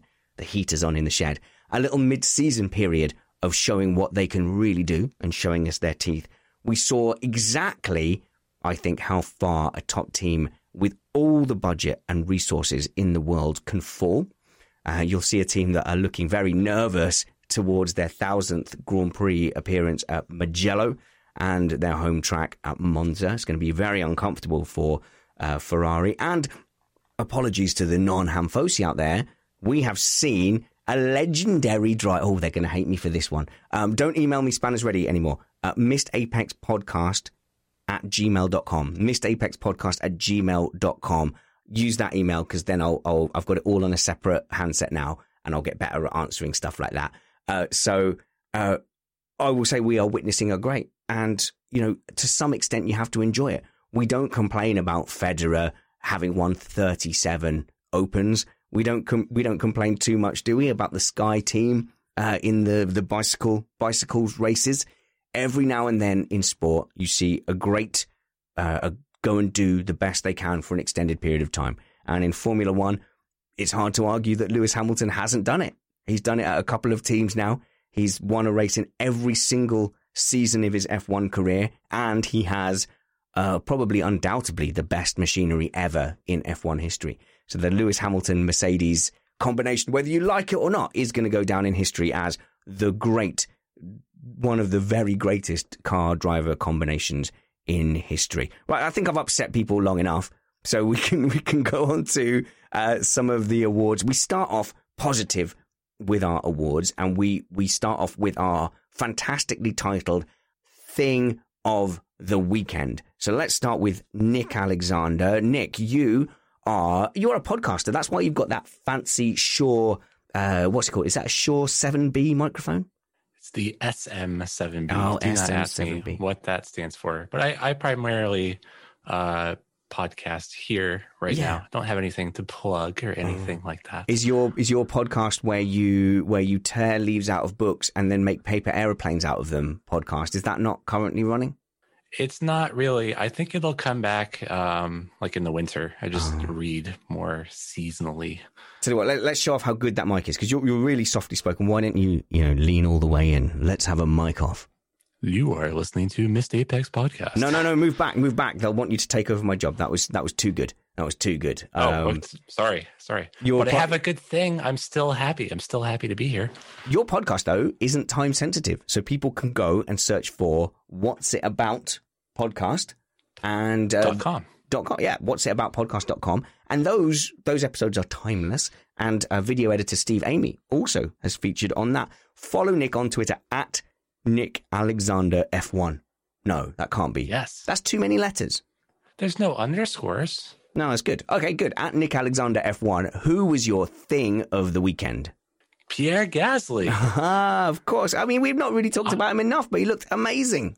yeah, I I- I've just been nothing but I mean genuinely happy for him for the last several races, if not like, you know, the whole season. It seems like it's going really really well. The uh the timing of the safety car that Matt made it sound like it like ruined the race and ruined the tire strategy. Well, not for Pierre Gasly. It didn't. So, no, I was I was really happy for him. Ooh, I, I, sort of disagree. I sort, of. I sort of disagree there, um, Nick. I think he had an advantage over everyone because the Matt. Am I wrong here? Basically, if there'd not been a safety car, Gasly would have continued having an advantage over everyone else who had not yet realised that the hard was probably the best race tyre. So, with no safety car, Gasly just keeps on trucking past the Force Indias up to the Renaults. Yeah, I, I think it. I think Gasly would have done as well or better without the safety car because the hard tire was the tire to be on. And unlike I think the teams at the front, who were the ones who suffered more with the degradation, I think the AlphaTauri downforce package in terms of its uh, ability to keep heat in the tires is probably more along the lines of the Renault because I saw no signs of of him. Well, we only saw him in 12 laps as fuel Yeah. full tanks, but he would have gone hard medium. Everyone else would have gone soft hard. That was going to be a huge advantage for them. Absolutely. I- I'll just say that that just helps my case. He just did even better than I even thought then. Yeah, no, no, that, that's yeah, that's correct. That's that's absolutely the point I was making. Was that yeah, he did even better than than you were making out. Oh, let's see. Let's move over to Kyle Power. Kyle, you're an engineer. You are uh, a pillar of the community. You are an F1 pundit on radio stations such as Love Sport and BBC Radio Cambridgeshire. You're you're quite a big deal, Mr. Power. Oh, I try and try and get myself out there a bit. got to bring the bacon. You got to get yourself out on the streets, do the work. Yeah, and you can do you can do racing car races. You're quite good at the old karting and the iRacing, and you are renowned, despite your edgy appearance, you are renowned for being smooth behind the wheel. I tried to be smooth. I tried to whisper those tires. Sometimes it works. Sometimes it makes me look very silly. You can do it. Come on, tires. You can turn in. No, no, no, not that much. It's okay. You and me will get through this apex together. Who was your, or what was your thing of the weekend? It can be anything, Kyle. Yeah, well, person. Nick. Yeah. Nick stole mine. Stupid so, um, Nick. Well, it wasn't a stole. Yeah, Nick had mine. So I'm going to have to go for the uh, Renault low downforce package. Uh, was my thing of the weekend, and loosely veiled as a big promotional thing from Renault to try to get another customer. I love so it. It's the first thing Cyril pointed out. So I think they've um, they've concentrated all their efforts on their low downforce package to make their engine look better, so they get another customer. I Yeah. think it's all a fix and a ploy and a dirty tactic. Do you know But what? That's my thing of the weekend. Yeah, that's that's not a bad shout. Matt Trumpets, who's your thing of the weekend? This is the good thing award. I know you get confused because because you spend most of your time on Twitter uh, shouting at clouds. So your Twitter handle is at yelling at clouds. Uh, dot Twitter. That's how Twitter works. No, it's not. It's at MattPT55. That's where people can follow you, and you are uh, aggressively forthright on Twitter. So that's why people should follow you because you're not all polite and stuff. You're like "Ah, the thing. Yeah, I, I may occasionally get that way from time to time on Twitter, especially if you have like 92 numbers after your name. Yeah. Uh, d- no, this is challenging for me now because, you know, Renault has been taken. I think they could have had a podium. I think Ocon had his best race of the year. There's a lot of good things to say, but I'm going to go back to Hamilton's lap in qualifying. And I'm going to say that's going to be my thing of the weekend Nice. because, oh, you just, it just like, I, I, I lack words to describe how amazing it was to watch that. Yeah, brilliant. I'm glad you mentioned that. Nick? Well, and Matt Trumpet's lacking words is no small accomplishment. Uh, uh, now we come to our, our next panel. Uh, Richard from from Bedfordshire. Oh, hello, hi. Uh, right, what is your thing of the weekend? Wait a minute, don't I get to plug my stuff? Of course you do. Uh, right, you can follow me at Spanners uh, Ready at Spanners Ready on Twitter, and you can be my friend on Facebook. Uh, with these things, I will use them. The more people interact with me, I will use them more. So I, I set up a Facebook account. Um, they didn't like Spanners. They said that wasn't a real name. How dare they? So Richard Ready on on Facebook, be my friend there. Uh, I, I don't care if people drop me messages. Drop me a message on uh, Twitter, DM me on Facebook. Just be be nice, be be be kind. You know, and and here's the big thing that that that gripes me at the moment is when you have a go at me for an argument I didn't make. So at least if you're going to pick me up for something, which you're more than welcome to do, just roll the tape back and be sure that I actually said it. Someone accused me of saying that if you don't specifically support Black Lives Matter and that movement, then you are a racist. Please roll the tape back from last weekend because I, I definitely didn't say that. Uh, but that happens all the time. Just just take one stage, just check I said the thing you're having a go at me for. But please drop me a message. I absolutely love it. Um, and Instagram, I'm trying to use Instagram more as well. Um, it's fun. It's fun showing off pictures. I take loads of pictures. I've just never really thought of, you know, uh, that as a, a, a medium of, of sharing things on social media. So follow me, uh, Spanners Ready on Instagram, and I'll share more stuff. My my thing of the weekend is Max Verstappen. He pound for pound, if we use that term again, he's doing everything he can. He was so close to getting a front row, uh, even though you know that party mode was still existing.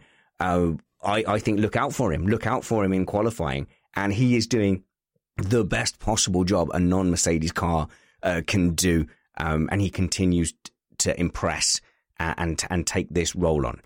I would love to see Max Verstappen in a genuine title fight to see if that very cocky, confident attitude that he's got at the moment, which I love, will that survive a title fight? You don't know uh, until you're there, but hopefully we'll see that soon. Right, a bit of negativity to finish off on. Um, it's the Missed Apex Award. Oh no, you missed the apex. Bad thing. Right, let's fly fire around these a bit quicker. Nick, who missed the Apex for you? I already went on about it a little bit, or That's no, fine. I guess I can save them for my pony. um, I guess we can go back to the Leclerc pit stop. I think you're right. I mean, it took 10 seconds. I mean, it, it's just hard to, it's just hard to kick Ferrari any harder when they're down. They, I don't know. I don't know what. Kyle, you've got a bit of insight on that pit stop. Sorry, my mouse just ran out of batteries. Uh, it's okay. when that 'cause- happened, so I couldn't unmute. Uh, had Um, you had you not said anything, that silence would have been auto removed. But now everyone's just going to hear you kind of, oh, my technology wasn't working, my little shuffler. But anyway, go on. What what was your insight on that pit stop? Um, did I have insight? Oh, yeah, um, yeah, it was pneumatic air they needed to top up on the second stop, I believe. The first one, yes, they botched and they got it wrong, but they need to top up their pneumatic air system.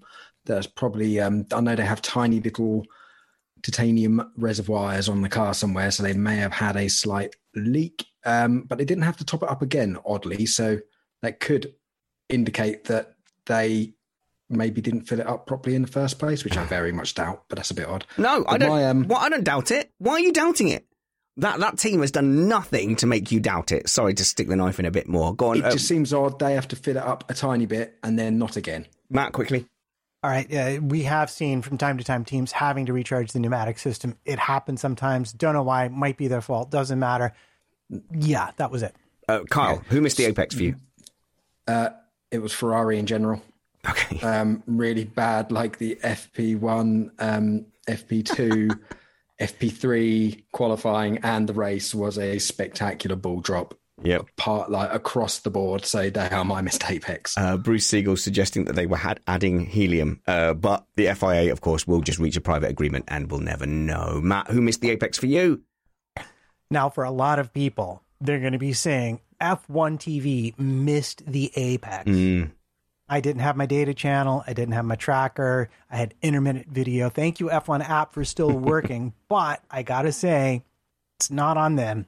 It was the actual internet. There was a common IP transfer internet thingy that was not working, that was savagely down, and was responsible for the loss of transmission of all the aforesaid things. So for me, absolutely, the internet missed the apex. The whole internet. Uh, I'm going to give mine to Perez because I'm just I'm getting annoyed because I know there's potential to un to unlock there. So just p- please, Sergio, stop catching potentially lethal diseases off your private chef. For for one thing, that's fine. Just make a sandwich. That'll be cool. Please just start qualifying better and get off the line and just stop getting caught up in silly incidents. You know, your your teammate. I think you're faster than your. Te- I'm talking to him directly because he must listen, right? I- know you're faster than your teammate. I think everyone thinks you're faster than the team, your teammate. But look at your teammate. He's not having any dramas. He's getting off the line and he's just doodling along. Uh, whereas you're spending time pushing Gasly into into walls, uh, tagging people, getting caught up in battles. So I uh, I'm going to give uh, Sergio Perez the missed Apex award this week. One, two awards left, in fact.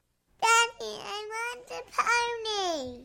And I want it now. Uh, Nick, you get the only pony. Okay. I get the only pony. Yeah, I yeah. think it's going to be a controversial one. This one rubbed me the wrong way, and I think people disagree. Okay. And um, I, so I want to I want to read it verbatim, so if, so that we can't get sued for libel or anything like that. So from Carlos Sainz at Carlos Sainz fifty five, not happy at all. Second engine with issues this year. We missed another good chance of scoring big points. Second year in a row, I can't start the race. Not the season we deserve so far. We'll move on, but I'm very far from happy. How did you guys? Is that a pony? That's a pony to me. I think that's someone who's genuine. You know, if you don't get to play race cars, you, I think you get to be upset. No, that doesn't strike me as petulant or pony-ish enough, Nick. Can I add one detail? Okay. This was tweeted after the race was already Oh, okay.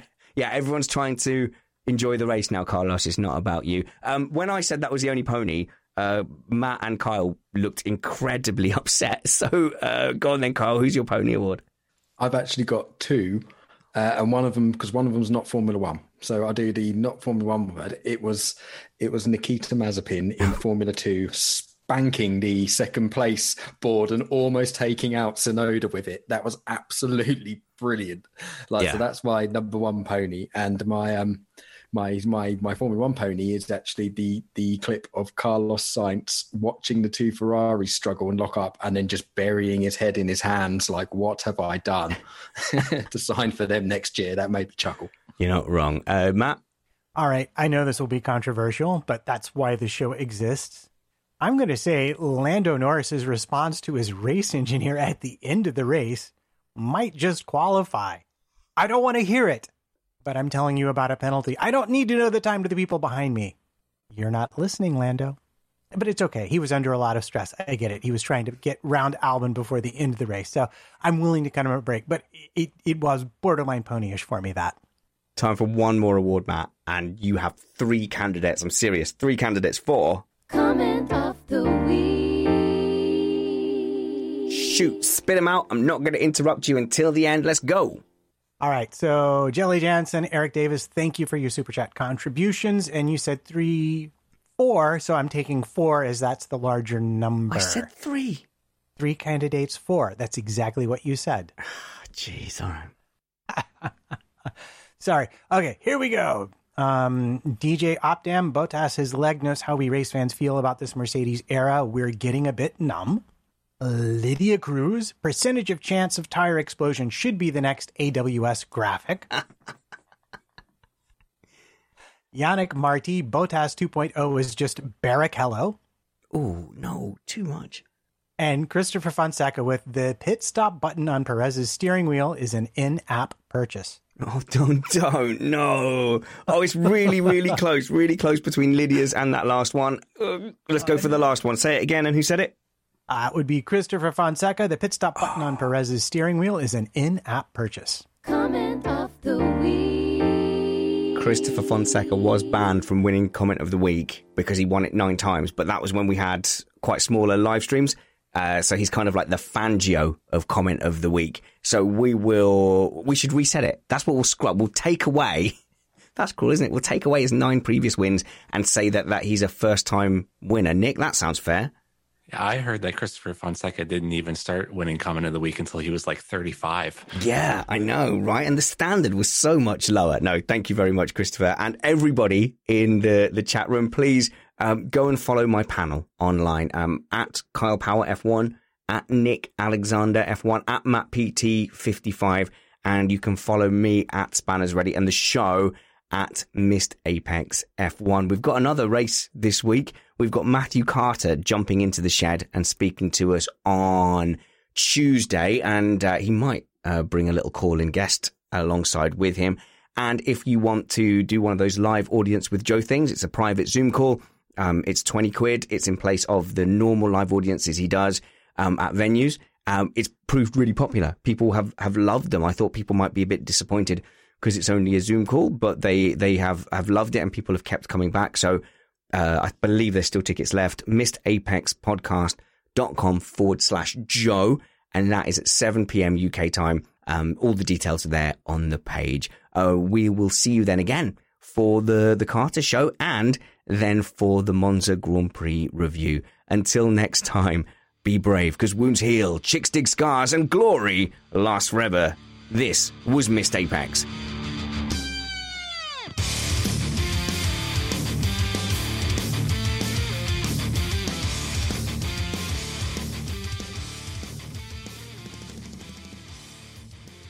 Uh, it's bad. Lydia's appealing to the stewards about the decision. On what grounds? She's appealing the steward's decision about about the win going to Christopher. It's going to have to go to the uh, International Court of Appeals.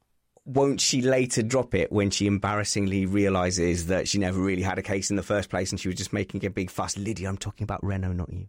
I think I think she will drop it when Mercedes promises to tell her how they did all the fancy things. Just like they told Racing Point. Here's a cool fact a crocodile can't stick out its tongue. Another cool fact you can get short term health insurance for a month or just under a year in some states. United Healthcare short term insurance plans are designed for people who are between jobs, coming off their parents' plan, or turning a side hustle into a full time gig. Underwritten by Golden Rule Insurance Company, they offer flexible, budget friendly coverage with access to a nationwide network of doctors and hospitals. Get more cool facts about United Healthcare short term plans at uh1.com.